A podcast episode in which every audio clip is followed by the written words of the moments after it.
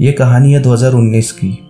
कुछ ही दिन पहले नैना का ब्रेकअप हुआ था और तब से वो थोड़ी चुप चुप सी रहने लगी। नैना का सारा फोकस अपने काम पर था और इसलिए वो देर रातों तक ऑफ़िस में काम करती रहती थी। वैलेंटाइंस डे पास आ रहा था और उसकी सारी फ्रेंड्स अपने बॉयफ्रेंड्स के साथ गोवा जाने वाले थे। पर नैना ने काम का बहाना करके उनको मना कर दिया। नैना थोड़ी उदास थी कि इस वैलेंटाइंस डे पर कोई नहीं होगा।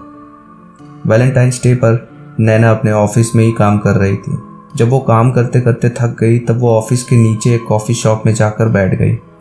वहाँ उसे एक अपने एक्स बॉयफ्रेंड के जैसे दिखने वाला आदमी दिखा, जिसके साथ उसने बातें करनी शुरू कर दी। बातें करते करते नैना को वो लड़का पसंद आने लगा और दोनों ने एक क्लब में जाने का प्लान किया। नैना ने रात भर उस लड़के के साथ खूब डांस किया और उसे काफ़ी दिनों के बाद खुशी महसूस हो रही थी। उस लड़के ने जब नैना से उसके घर चलने के लिए कहा तो नैना ने हाँ कर दी। नैना जब उस लड़के के घर पहुँची तो वो थोड़ी ड्रंक थी और उसे साफ़ साफ़ समझ आ रहा था कि वो घर थोड़ा अजीब है। उस घर में अजीब सी महक थी, जिससे नैना का दम घुट रहा था। फिर भी नैना उस लड़के पर भरोसा करके उसके साथ बेडरूम में चली गई। जैसे ही लड़के ने नैना को गले लगाया, वैसे ही नैना को ऐसा लगा कि उस लड़के ने गर्दन पर बहुत ज़ोर से काटा। नैना ने उसे तुरंत पीछे धक्का दिया और धक्का देते ही उसने देखा कि उस लड़के का पूरा चेहरा पूरी तरह से बदल चुका था। ऐसा लग रहा था कि मानो वो कोई भयानक मॉन्स्टर हो। नैना बुरी तरह घबरा गई।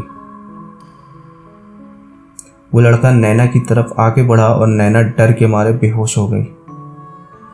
अगले दिन जब वो उठी तो वहाँ कोई नहीं था। पूरे घर का नक्शा बदला हुआ था।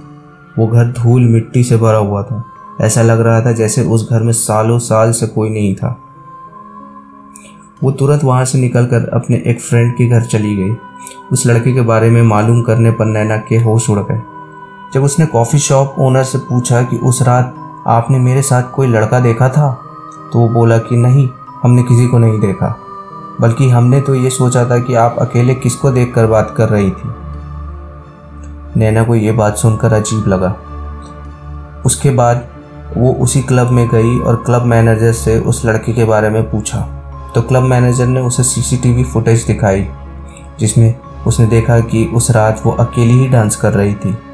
जब उसने उस लड़की के बारे में और इन्फॉर्मेशन निकाली तो उसे पता चला कि वो लड़का जो उसे कॉफ़ी शॉप में मिला था, उसे मरे हुए दो साल से ज़्यादा हो चुके थे।